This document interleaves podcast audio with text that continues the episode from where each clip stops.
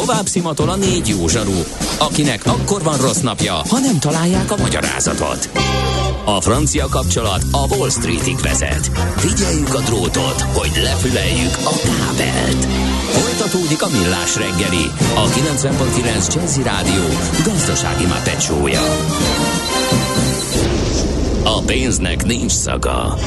Mi mégis szimatot fogtunk.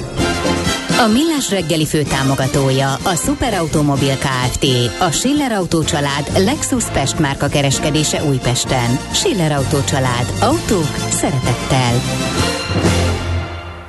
Jó reggelt kívánunk, ez továbbra is a Millás reggeli, itt a 90.9 Jazzy Rádióban Gede Balázsjal. És Kántor Endrével, jó reggelt kívánok én is.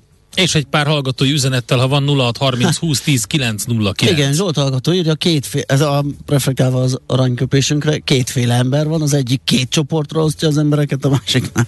Igen. Háromféle ember Igen. van a világon, az egyik, aki tud számolni, a másik, aki nem.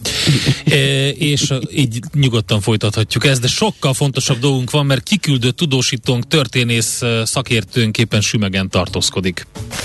Nem ma, és nem mi találtuk fel a spanyol viaszt. Mesél a múlt. A millás reggeli történelmi visszatekintő rovata akkor, abból az időből, amikor pödört bajusz nélkül senki nem lehetett tőzsdeüzér. Érdekességek, évfordulók, események annó. Mesél a múlt. Így trédeltek dédapáink ugye nem más, mint Katona Csaba történész egyenesen Ó, oda néz, a helyszínen. látványa. Szia, jó reggelt! Háttérben a várral. Jó reggelt! Ott, ott, ott van. Megvan, megvan. Nagyon klassz. Mit csinálsz ott, Csaba? Kezdjük ezzel. Kérlek szépen egy konferencián fogok előadást tartani a magyar biztosítás történetéről, illetve Óriási. a nemzetközi biztosítás történetéről, de hát természetesen akkor ebbe az előadásba egy picit bele fogom csempészni a helytörténetet is, mert hát Sümegnek megjelentősen gazdag múltja van, aminek a lenyomata is fogható mai napig a fizikai térben, hát lássuk a várat a hátam mögött kapásból. Igen, nagyon klassz, amit már ugye egyszer korábban a 18. században szeretett felújítani Padányi Bíró Márton Püspök, nem minden hátsó szándék nélkül. Ki volt ő? Hát azt kell róla tudni, hogy ő Veszprémi püspök volt, de igazából szümegi püspök. Na hát akkor hogy, hogyan lehet feloldani ezt az ellentmondást? Ezt úgy lehet feloldani, hogy 1552-ben Egervárát ugyan megvédtük a töröktől, de Veszprém várát nem védtük meg a töröktől. Azt sikeresen elfoglalták az oszmán birodalom hódító hadai, és a Veszprémi püspökök pedig menekülni kényszerültek. Hát Sümeg volt az egyetlen komoly erősség, ahova meg lehetett húzódni a hódítók elől. Így kerültek a Veszprémi püspökök, föntartva a címet és a rangot, tehát Veszprémi püspök Sümegre. Aha. És itt tartózkodtak egészen 1762-ig, 1763-ig. Ez pontosan Padányi Bíró Márton püspök halálának az éve, ő ugyanis, amikor megkezdte itt a püspökségét 1745-ben, akkor esze ágában nem volt elmenni Veszprémbe, jól lehet, ugye hát 1745-ben azért az oszmán hódítók már nincsenek itt, akárhogy rogozzuk. Ugye? Igen. Tehát a püspökök megszokták süveget. De jó hely volt ez a kis sümeg már akkor is. Fogta magát és építetett egy gyönyörű püspöki palotát ide a vár tövébe, amit esze ágában nem volt feladni. Maul Bercsmester pingálta tele a fél várost, és gyakorlatilag az ő halála kellett ahhoz, hogy a Veszprém püspököket valahogy visszakényszerítsék Sümegről Veszprémbe. Így aztán Sümeg soha nem volt Sümegi püspök székváros, az a Veszprém püspöki az év volt. És hát ha megnézzük, hogy milyen érdekességek fűződnek még a várhoz, meg a városhoz, akkor kezdjük mindjárt magával a, ugye a várral. Ide érdemes mindenkinek ellátogatni, mert olyan lovagi tornát láttam itt tegnap, hogy öröm volt nézni. Tehát konkrétan a hazai pályát képviselő lovagok megküzdöttek a mongol vendégekkel, a részleteket Mihálovics gazda rendkívüli módon díjazná be, egészen biztos vagyok. Biztos. Én azonban nem mesélem el, mindenki nézze meg, ha teheti. így van. Ez, ez így magában. Na most, ami ugye magát a várat illeti, hát a, most azt gondolom, nincs annyi időnk, hogy minden részletét felsoroljuk a történelmének, de hát arra például alkalmas, hogy felvillantsa, hogy mennyire nehéz megítélni a koraújkor magyar történéseit. Ugye végvárként működik, 1600-as évek legelén ugye ott van a bocskai féle szabadságharc, amit a portársak inkább, meg nagyon sokáig mások is vallásszabadságharcként neveztek meg. Tehát megérkeznek ide Németi Gergely Hajdú kapitány vadai, átáll melléjük néhány helyi főúr, és bizonyos hagymási Kristófnak az emberei berontanak a várba, csellel elfoglalják, és ennek keretében mindjárt le is fejezik mondhatni, virtuskodásból Újlaki Miklós Veszprémi püspököt. Azt csak azért villantanám fel ezt a történetet, mert amit így hajlamosak vagyunk ilyen nagyívű megközelítésben leírni jók és rosszak harcaként, azt láthatjuk, hogy a helyi történések esetében hát egyáltalán nem biztos, hogy Németi Gergely hajdúkapitány ura, a, uramnak a hadait helyben felszabadító hős szabadságharcosként üdvözölték, sőt biztos vagyok benne, hogy nem. Ugye ez itt történt konkrétan a várba. De nézzünk ennél pozitívabb történeteket Sümegről. Hát kezdjük ott, hogy volt itt egy Rosti Lajos nevű úriember. Ez a kiváló nemesi családból származó férfiú a napolóni háborúk elején fogságba esett, és hol került fogságba? Provence-ba. Provence-ban azért nem olyan rossz dolog fogságba lenni, ezt lássuk be. Hát, vagy legalábbis így a, a, a, tá, a távoli múltnak a romantikájába burkolózik ez a dolog. A fene tudja, milyen jó volt annak idején. Nem volt, nem volt olyan rossz dolga, mert hasonló módon járt, mint, mint Kisfaludi Sándor, aki ugye Sümeg szülötte volt, és Igen. Sümegen is halt meg. Hát ő, ő ugye Draginyánban volt fogságban, most franciául nem tudott, szavát adta, hogy nem szökik meg. Hát hova szökött volna, hogyan szökött volna? Ugyanez lett Rostival is, és alapvetően egy kicsit ilyen nem azt mondom, hogy baráti, de egy jó viszony alakult ki a helyiekkel. Na most Rosti viszont fogta magát, és rászokott a sámpányra, mert hogy az oh, ott elég bőtéggel. Aztán amikor hazatért Sümegre, és a rossz nyelvek szerint ő nem is akart annyira hazatérni, de hát csak kiváltották, úgyhogy muszáj volt. Ez vagy így történt, vagy nem, ez tényleg lehetetlen ellenőrizni, inkább lett katalán. De hazatért, és minden esetre, mivel rászokott a sámpányra, neki állt kísérletezni vele itt Sümegen, úgyhogy az első magyar pesgő kísérletek itt Sümegen születtek. Az más kérdés, hogy aztán Pozsony, Pécs, Pest, ezek a városok, ahol szárba szökkent. Zárójelbe jegyzem meg, Széchenyi István alkotta meg pesgő szavunkat, tehát ez is egy Aha. szép történet nem véletlenül volt ő a legnagyobb magyar. Most nem ezért, de ez is egy Igen. fontos adalék. Aztán Rosti Lajosnak volt egy keresztfia. A keresztfiát pedig úgy hívták, hogy Enc Ferenc. Na most ezzel a névvel egy, egyébként egy nemesi családnak a sarjadéka volt. Orvosként működött ez a kiváló úriember, de 1850-ben Pesten fogta magát, alapított egy szőlészeti és borászati mintatelepet. Na ezt egyesítették egy idő után a Budán működő, még Franz Sámsz által alapított mintateleppel, és az egykori kertészeti egyetemnek a kampusza a mai napig itt működik, tehát ennek is van egy ilyen sümegi vonatkozása. Tehát a legkedvesebb sümegi történetem az mégiscsak Kisfaludi Sándor, aki ugye 1772-ben itt született, 1844-ben itt halt meg. Itt van a háza most már múzeum átalakítva a várnak a túlsó oldalán.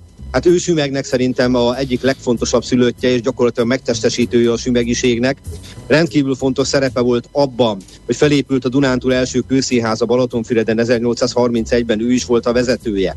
Harcolt a napolóni háborúban, és ennek során ugye megírta a Kesergő szerelem, meg a Boldog szerelem című verciklusait, ezek ma már kb. olvashatatlanok, csak úgy, mint a várakról írott, a Dunántúli várakról írott álnépies regéi, de egy dolgot ne felejtsünk el vele kapcsolatban. Az átlag magyar nemes alapvetően két dolgot olvasott, ha ugyan tudott. A Bibliát, meg az évente megjelenő kalendáriumot. A Kisfaludinak a versei, amik ma már tényleg nem, nem állták ki az időpróbáját, azt kell mondjam, de arra alkalmasak voltak, hogy a Dunántúli nemességet, meg tágabb értelemben a nemességet rászoktassák arra, hogy elkezdjenek olvasni, aztán már elkezdtek igényesebb irodalmat is olvasni. De azt gondolom emiatt voltában is tiszteletet érdemel, a ráadásul kiváló prózaíró. Hát ha valaki megnézi az emlékiratait, ott kiderül, hogy bizony volt olyan múzsa, aki, hogyha a fülébe súgott az ő tolla, máig hatóan szántotta a papírokat, csak hát ő költő akart lenni. És vele kapcsolatban akkor hadd említsek meg még egy anekdotát. Ennek lényege, hogy hát idősebb korában elveszítette szeretett feleségét Szegedi Rózát, és újra meg akart nősülni. Ifjú leányt akart elvenni, lévén előző házassága gyermektelen volt, és Deák Ferenchez fordult Zala megye bölcséhez. Ugye ne felejtsük el, hogy Sümeg 1950-ig Zalavár megye része volt. És mi történt? Kérem szépen a következő történt. Megkérdezi Deák Ferencet, hogy drága Feri fiam, mondd meg nekem, hogy remélhetek én gyermek áldást? Őszintén Sándor bátyám fordult hozzá Deák, őszintén Ferenc öcsém. Remélni nem remélhetsz, tartanod azonban kell tőle. Igen, Igen akkor, de, de az akkor 62 éves volt, amikor valami 20 éves lányt vett el. Erről egyszer beszéltünk szerintem. Igen, e, igen. Valamelyik mesél a múlt rovatba, de még őt is túlélte Szegedi Róza után, tehát Sándor bátyánk 72 éves volt, amikor eltávozott a világból, az a 19. század derekán soknak számított, ugye kicsit már csalódott ember volt, mert ugye ebből a házasságából sem származott gyermek, illetve gyakorlatilag a, a modern irodalom, aminek az egyik vezéralakja egyébként a nála jelentősen fiatalabb öccse Kisfaludi Károly volt, uh-huh. az ellépett mellőle, és ilyen avittassá, porossá lett az ő költészete már életébe, amit elég nehezen viselt, de ez semmit nem változtat azon, hogy vannak őt tisztelni azért, amit csinált. Abszolút. Tehát Kisfaludi, akit említett, Padányi Bíró Mártont, ugye említettük az elején, Enc Ferenc, bőven. Van még, ott van, ott van például a, a Vázsonyi Vilmos, a kiváló liberális politikus, a századforduló, mm-hmm. ugye a 20 években halt meg. Ő is megszülötte, na ő nem nemesi családból származott, hanem zsidó kereskedő családból, magyarosított neve volt, de hát a korai magyar liberalizmusnak az egyik kiemelkedő alakja. Jól lehet, élete és működése az Budapesten teljesedett ki, és országos karriert futott be, de a sümegi gyökereit lehetetlen megtagadni. És akkor említsük meg Darnai Kálmánt is, ugye, aki a Balaton meg a Balaton felvidék kutatásának volt a kiemelkedő figurája, múzeum alapító, és akkor mondom talán a kisfaludinál is sümegib sümegit, Ramazetter Vincét. Az ő neve kevésbé ismert országosan, Igen. tehát ugye a Millás reggelit azért is szeretjük, mert elő tudunk vezetni a múlt ködéből. Így van, így van. Méltatlanul felettek el. Hmm. Ramazetter Vinca 1806-ban született, tehát Kisfaludinak a kortársa volt, 1878-ban halt meg. Kékfestő mester volt, német eredetű család természetesen, de ez a kiváló úriember, akinek emberi tragédiák sora szegélyezte az életét, két gyermekét temette el életébe, ő oly módon igyekezett a megszerzett vagyonát a közjavára hasznosítani, hogy kiemelkedő mértékben támogatta a 19. századi felemelkedésnek az egyik legfontosabb eszközét, és ő ezt fölismerte, iskoláztatást. Mindenféle pénzügyi eszközökkel, meg egyebekkel támogatta a sümegi iskolákat. Ő maga is alapított iskolát, és ami nagyon-nagyon fontos a 19. században, hogy a leányiskolákat is támogatta. Tehát nem süllyed bele abba a mocsárba, amit akkor annyira természetesnek tekintettek, hogy a lányok ne tanuljanak, hanem legyenek kedvesek, meg szépek, meg mosolygósak, hanem ő bizony ennek a támogatásába is beleállt. Úgy hívták őt itt helyben, hogy Sümeg Széchenyi, vagy a kis Széchenyi. Szerintem ez mindent elmond az ő megítéléséről, meg a tiszteletéről. Az ember lemegy Sümeg belvárosába, akkor ott van a kisfaludi vendégház, ami egykor kaszinónak adott otthont a 19. században, mellette ott van a rózacukrászda, ami Szegedi Rózáról kapta a nevét, ugye Kisfaludi Sándor feleségéről, múzsájáról, szerelméről, és ott magasodik Ramazetter Vince szobra, mellette egy másik emléktábla, ami azt mutatja, hogy hol állt az a fa, amit 1825-től 1925-ig száz éven át álltott, és Jókai Mórnak tulajdonították a, a ha nem is az elültetését, de valamit ott csinált Jókai, mert Jókai fának hívták. Tehát egész egyszerűen a magyar 19. század emlékeivel van telesű meg, de semmi más nem kell itt csinálni, mint sétálni egyet. Ja igen, és megtalálhatóak a koraújkori városfalnak a nyomai is, és még sümegi sörfőzde is működik itt, az ugye nem koraújkori, meg 19. századi, hanem a 20. században alapították, de nagyon kiváló helyismerőket lehet itt írni. Úgyhogy hát jó gond, Gondolom. Ma majdnem megakasztottalak a, a, a róza cukrászdánál, hogy mi a kedvenc, de szerintem akkor inkább a sörfőzdénél kell keresgélni. A róza cukrászdában egy nagyon kiváló kókuszos csokit tettem egyéb iránt, de aztán véletlenül valahogy átmentem a sörfőzdébe, mert hát Bacsó Bandi barátom, a sörfőzde vezetője, azt gondolom megorrolt volna rám, ha nem nézek Nyilván. Hozzá, de ha nem orrolt volna, meg akkor is bementem volna. Oké. Okay. Na hát figyelj, nagyon szépen köszönjük ezt a kis szösszenetet, főleg így, hogy e, aki a streamen néz minket online, láthatta is a háttérben Egy darabig, igen. a várat, úgyhogy köszönjük szépen Csaba. Köszönjük szépen. További jó munkát, szép napot neked Sümegen. Szia. Katona Csaba történésszel beszélgettünk Sümegről, Sümeg híres szülötteiről. Mesél a múlt robotunk hangzott el. Kövesd a múlt gazdasági és tőzsdei eseményeit kedd reggelenként a Millás reggeliben. Tőzsdei és pénzügyi hírek a 90.9 jazz az Equilor befektetési ZRT szakértőjétől. Equilor, az év befektetési szolgáltatója.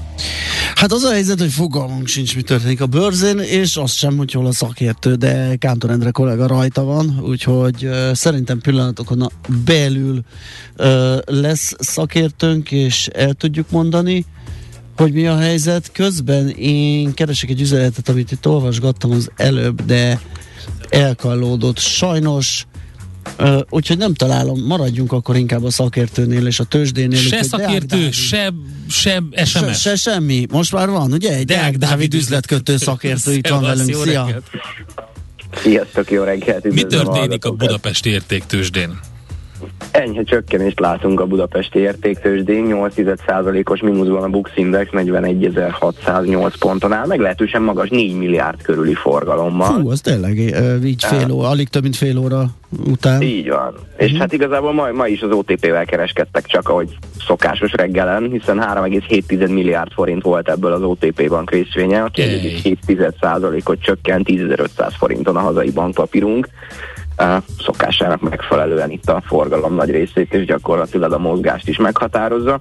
De most azt látjuk igazából, hogy a másik két nagy blue chipünk is némi korrekciót mutat, 6,1%-os mínuszban a MOL részvénye 2784 forinton, míg 4,1%-os mínuszban a Richter 6930 forinton, és egyedül a Magyar Telekom tud emelkedni. 1%-os pluszban 398 forinton áll, úgyhogy mondhatni egyébként, hogy egy picit itthon elromlott a hangulat de ahogy nézem egyébként az európai indexeket még így is amúgy elég, elég szépen felül teljesít a... Tényleg? Akkor ott egy százalék vagy annál nagyobb mínuszok vannak?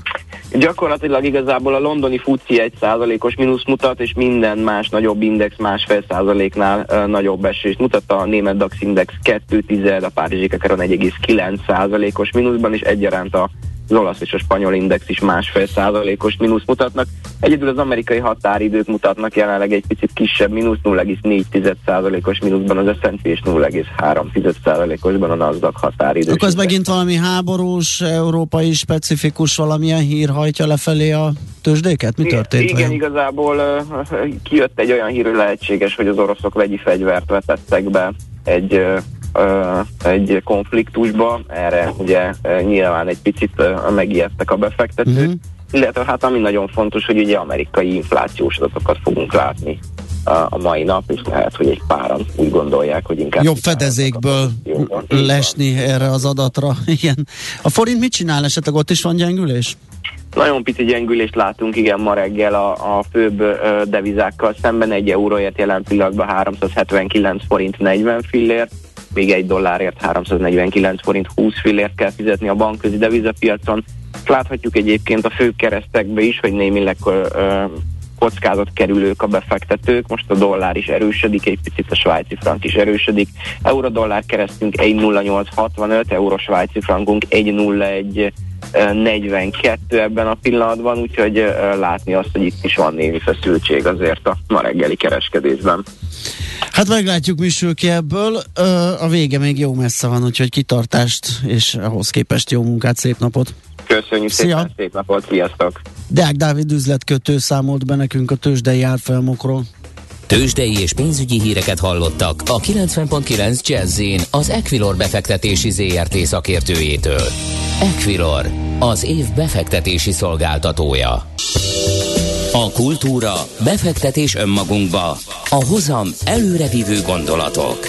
Könyv, film, színház, kiállítás, műtárgy, zene. Ha a bankszámlád mellett a lelked és szürke állományod is építeni szeretnéd. Kultmogul. A millás reggeli műfajokon és zsánereken átívelő kulturális hozamgeneráló rovata következik. 17 nap. Egyszerre mondtuk, ugye ez volt a legérdekesebb. Na mondjad.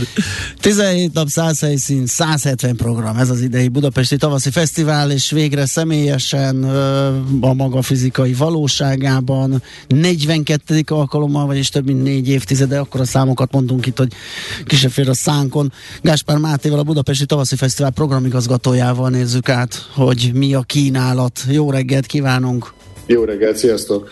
Hát azért ez nem semmi ez a négy évtized egy kulturális esemény életében, gondolom én. Így van, hát ez gyakorlatilag a fesztivál, vagy a kulturális fesztivál a, a, a főváros életében, ugye még a késő Kádárkorban indult kifejezetten azzal a szándékkal, hogy egy, egy nagy ablakot nyisson a, a világra, ahol olyan, vagy ajtót is esetleg egyszerre, ahol olyan művészek és impulzusok tudtak beáramlani, amik akkoriban errefele igazán ritka vendégnek számítottak, és ehhez párba tették a legkiválóbb magyar erőket, mondjuk tényleg ennek a 80-as éveknek a progresszióját, mondjuk például a Budapesti Fesztivál zenekar is azért lett Fesztivál zenekar, mert, mert itt mutatkozott be 83-ban. És akkor hát négy évtized alatt viszont rengeteg minden történt, több átalakulás során jutottunk el odáig, hogy most 2022-ben e, újra gondoltuk, és, és, és újonnan új, új arculattal, új koncepcióval. Aha, az arculat az látszik is mögött. Igen, igen. Mert ugye aki streamben néz minket a videón, láthatja, de gondolom fog találkozni vele különböző felületeken. És az lett volna a kérdésem, hogy ez, ez azért nagyon sok idő, ez a 42 év, hogy hogyan lehet folyamatosan a kulturális megújulás hírnökének lenni. Tehát, hogy hogyan lehet folyton megújulni, ráadásul nem is kimondottan csak az ilyen extrém vagy nagyon progresszív dolgokkal foglalkozik a, a Budapesti Tavaszi Fesztivál. Szóval, hogy hogy lehet ezt folyamatosan megújuló arculatot mutatni, vagy nem arculatot, hanem, hanem érzést az emberekben, hogy itt a tavasz, itt a, az új. Hát, ahogy mondod egyébként, pont ebben a tavaszi érzésbe, a zsongásba, amit hát elég kimenünk az utcára, vagy, vagy, vagy kiszaladunk az erdőbe, akkor rögtön látjuk, hogy, és a, tényleg a, a bőrünkön érezzük mindig, hogy, hogy, hogy megkapjuk az újrakezdésnek az esélyét, és ezt a, a kulturális kínálatban is érdemes valahogy leképezni. Az, hogy idén ez, ez különösen aktuális, azt nem is nagyon kell magyaráznom, hiszen a tavalyi év, illetve hát az elmúlt két év az, az, az a Covid által nagyon súlyosan érintette az egész kulturális szektort és a fesztivált is. 20, 20-ban ugye elmaradt, 21-ben online módon lehetett csak megrendezni, tehát szinte már, már nem is nagyon emlékszünk, hogy utoljára milyen volt a, a, a tavaszi fesztivál, és az még valójában egy másik időszak is volt a, a, a főváros, illetve a fővárosi fesztiválok életében.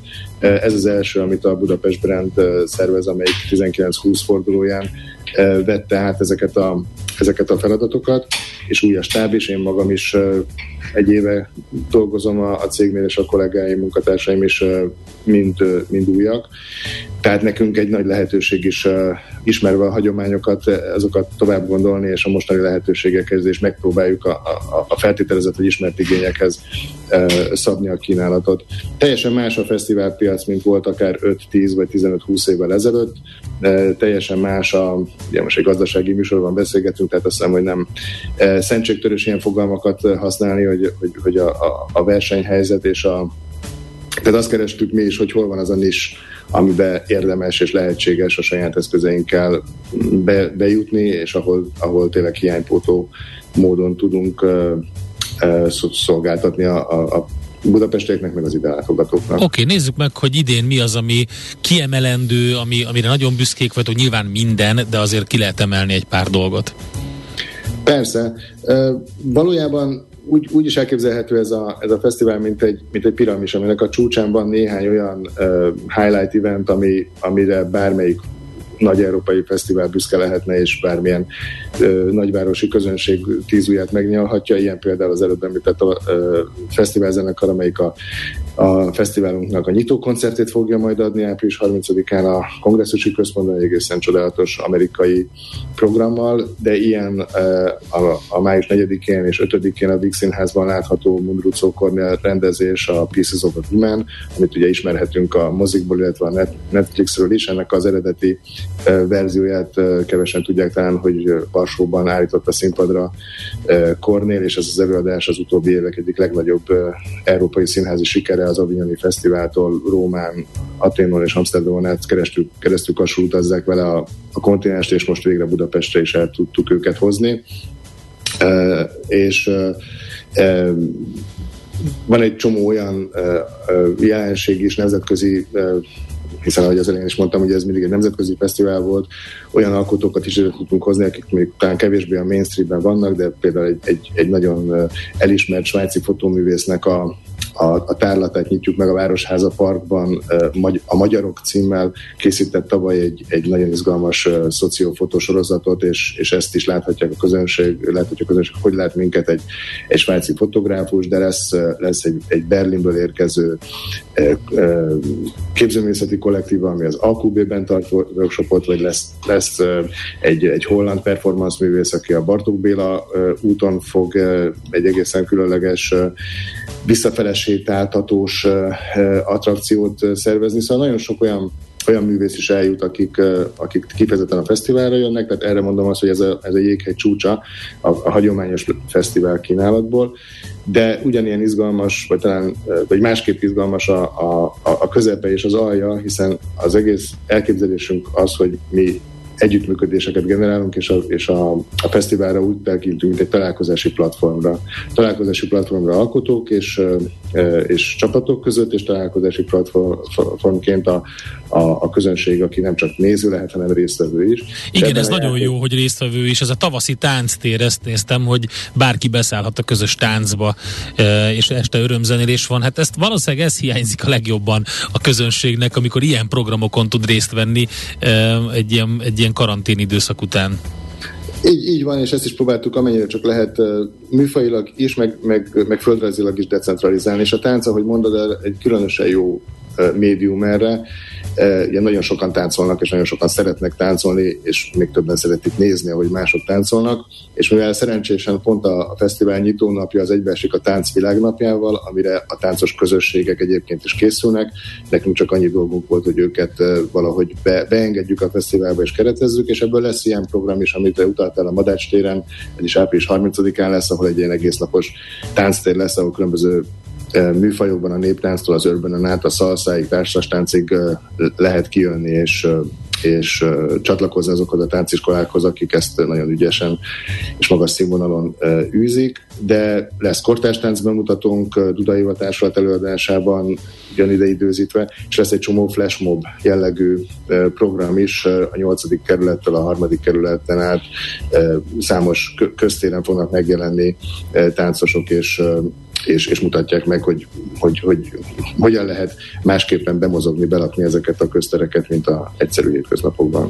Mikor kezdődik? Mikortól számíthat a közönség? Április 29 az a... 29-én, igen, ez egy, ez egy pénteki nap lesz, akkor indulunk, és a akkor onnantól kezdve gyakorlatilag három hétvége és a köztelévő két hétben terül szét ez a, ez a, ez a rengeteg program. Ha valaki rámegy a honlapunkra, ott, ott körülbelül 100 programcsempével találkozhat, de ezek között egy csomó olyasmi van, ami, ami autonóm, önálló fesztivál kezdeményezés, mondjuk kiemelem ebből a Jazz Fest Budapestet, ami első alkalommal kerül megrendezésre, és csak a, a, a Jazz keretében lesz 40 plusz koncert városszerte a, a különböző klubokba és előadótereken. E, tehát ez, ez önmagában is egy nagyon gazdag program, vagy, vagy például lesz egy nagyon izgalmas, szintén először szervezik meg a, a Radnóti Tesla Labor, a Jurányi és a Manna egy Anya csak egy fesztivál, hiszen május elsője az nem csak a munkaünnepe lesz, hanem anyák napja is idén, úgyhogy ennek alkalmából egy tematikus anya anyasággal kapcsolatos színházi fesztivált is szerveztünk, és ebben az előadásokon túl rengeteg workshop, beszélgetés, és olyan alkalom lesz, ahol kismamák, nagymamák és, és anyaságra készülő hölgyek és gyerekneveléssel foglalatos vagy foglalkozó urak is találkozhatnak, és ebben is legalább 30 program lesz, tehát, tehát nagyon sok olyan rétege is van ennek a fesztiválnak, amiben érdemes bejebb menni és, és, és mögé ásni, mert lehet, hogy nem is a felszínen találja meg ki, ki azt a programot, ami érdekli őt, hanem, hanem az adott eseményeken belül. Hát nagyon izgalmas. Abszolút. Sok olyan program van, szerintem, hogyha böngészgeti valaki a budapesti tavaszi fesztivál.hu, akkor megtalálja a magának valót. Máté, nagyon szépen köszönjük, sok sikert nektek, és nagyon jó zsongást a tavaszi fesztiválon. Nagyon köszönöm. Káspár Mátéval beszélgettünk a Budapesti Tavaszi Fesztivál programigazgatójával, ez a 42. Budapesti Tavaszi Fesztivál, és elképesztő következő időszak lesz, még egyszer mondom, 17 nap, 100 helyszín, 170 program. Kultmogul. A millás reggeli műfajokon és zsánereken átívelő kulturális hozamgeneráló rovata hangzott el. Fektes be magadba, kulturálódj! Azt írja egy kedves hallgató, aki Ramazat Tervince életéről olvasna, ajánlom szeretettel Ötös Károly Utazás a Balaton körül című könyvét. Hát igen, ez Katona Csabának is nagy kedvence, sokat ajánlgattuk. Sőt, ő maga ugye ifjabb korában le is járta ezt az útvonalat, amit Ötös Károly ott felevenít. Aztán egy törzs hallgató írja, játékunkhoz, ezek nem is színek, ilyen baromságokat én is ki tudok találni, hogy nádi lila, kék, döglött mókus, barna, száz éves rész harang, amit még nem tisztítottak zöld, ez egyébként érdekes ez az utóbbi. Mert Ugye, van. Van ilyen, ellen Greenspan névén uh, furcsa összefüggés, de az ő nevében a Greenspan, a Greenspan az pont azt a zöld rézoxidot jelöli, ami ez az említett száz éves részharang, az meg helyzet, nem tisztított zöld részharang olyan, zöldje. Any, tehát borzasztó sok szín van. Persze, meg tehát, árnyalat, meg... meg hát igen, de össze. azok külön színek, ugye amikor kineve, tehát amikor megtalálnak egyet, ez egy ilyen borza, van, van erre, kérem szépen PhD képzés a műegyetemen, konkrétan, és ami színekkel foglalkozik, Aha. és amikor, amikor kitalálnak egy ilyen, hogy most mi, mi legyen a divat szín például, igen, vagy igen, mi az, igen. amit építészetben más, a divatban, más a ruházatban, mert de mi kitalálnak mondjuk egyet, akkor az nem úgy van, hogy a kék, igen. vagy a sárga, hanem annak, an, annak a bizonyos árnyalatnak, fogalmazzunk így, de biztos rosszul mondom, tehát a színdoktorok most így kinevetnek, de lényeg, lényeg, annak adni kell egy nevet, hogy megkülönböztessék a szín. A, tehát így lett mondjuk az a kékes lila árnyalat, mm-hmm a Very Perry. A Living Coral hányan az dolgoznak azon, hogy ezt kihozzák. Andi, neked mondjam. melyik a kedvenc színed? Andi egyszerűbb, mert a sötétkék, világoskék, még sötétebb, fekete, vagy fekete-fehér és kész. Meg a szürke. Tessék, a szürke 50 árnyalata. Szűnye, az is. Ugye, látod, mondtam, én értettem, értettem. Igen. Én. Meg a körtehéj szín. Körte, nagyon finom. I, az biztos. Igen, igen. Konferenc? Igen. Tudtam, látszik rajta. Na jó, ennyi. Nem, a, ez, erről eszembe jutott például, hogy ö, nagyon sokáig, legalábbis én nem hallottam előtte, a Magentáról. Aztán Aha, egyszer csak igen. bejött a hát, Magenta köztudatba. Hát behozta egy nagy telekonszolgáltató, ugye? Onnantól nagyon de tudjuk. De hogy előtte, igen, igen, igen de előtte mondtuk a ciklámen, meg ah, rózsaszín, meg, pink bíbor, meg mit a pink. Az, az már egy korábbi pink, volt, igen. igen. Semmi köze hozzá, mert egy sötétebb árnyalat. A Panton igen, a ennek, a, a, az évszínét keressük lényegében 2022-ben. Az a szín, hogyha rá keres a kedves hallgató, akkor meg fogja találni. Hát ez És van. ez milyen szín? Valami kék árnyalat? Hát most én meg tudom neked mutatni, hogy milyen, de ja, ugye minden monitor, az igen, egyik, egyik, minden egyik. monitor egy picit ja, hát más. Hát igen, igen. Ez egy ilyen bizonyos árnyalat, látod? Igen. Szóval az a helyzet, hogy attól függ, hogy a szín ah. hőmérséklete hogy van beállítva a monitoromnak, az nem teljesen jó. Ezért mondjuk egy ilyen komoly produkciónál, ahol eh, CGI-jal vagy rajzfilmmel foglalkoznak, ott azért annak van a külön tudománya, hogy az összes monitort összhangba hozzák, és természetesen nem csak az alapján dolgoznak, hanem a különböző kódok alapján is. Úgyhogy igen. Érdekes. Na, hát nem, akkor... Nem az én színvilágom. Nem? Mm-mm. Akkor én azt javaslom, hogy a Hát fejezd be a kis költécskédet. Hogy... Majd a hírek után. A hírek után? Igen. Ja jó, azt hittem, hogy most, és akkor jönnek a hírek, de akkor a sorrend más előtt Na, hírek után van. a körtézés, meg még egy csomó zene, jó zene itt a Jazzin, meg Jazzy Lexico, Happy Hours.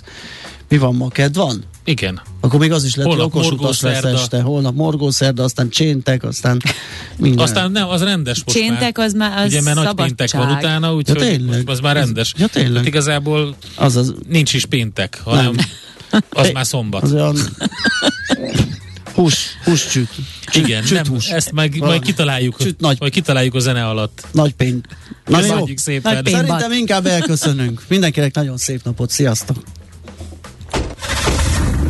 Már a véget ért ugyan a műszak, a szolgálat azonban mindig tart, mert minden lében négy kanál. Holnap reggel újra megtöltjük a kávésbögréket, beleharapunk a fánkba és kinyitjuk az aktákat. Addig is, keressetek minket az arcaktákban, a közösségi oldalunkon. A mai adás podcastjét pedig holnapunkon. Millás reggeli, a 90.9 Jazzy Rádió gazdasági mapetsója. Ha csak egy műsorra van időd idén, tégy róla, hogy ez legyen az. Csak egy dolog lenne még.